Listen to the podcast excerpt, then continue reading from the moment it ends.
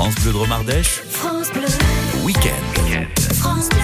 8h26, nous suivons ce matin le cours d'une rivière qui prend sa source dans les baronnies provençales près du village de Somme-et-Cure.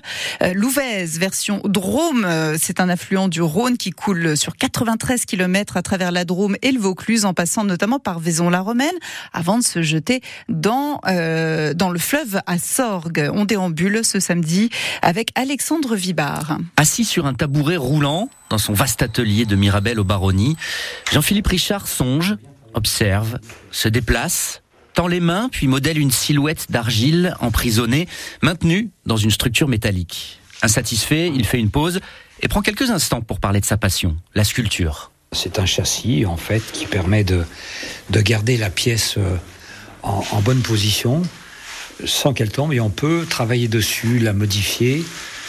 Euh, elle est accrochée, elle est transpercée par, le, par quelques tiges de, de métal qui la maintiennent.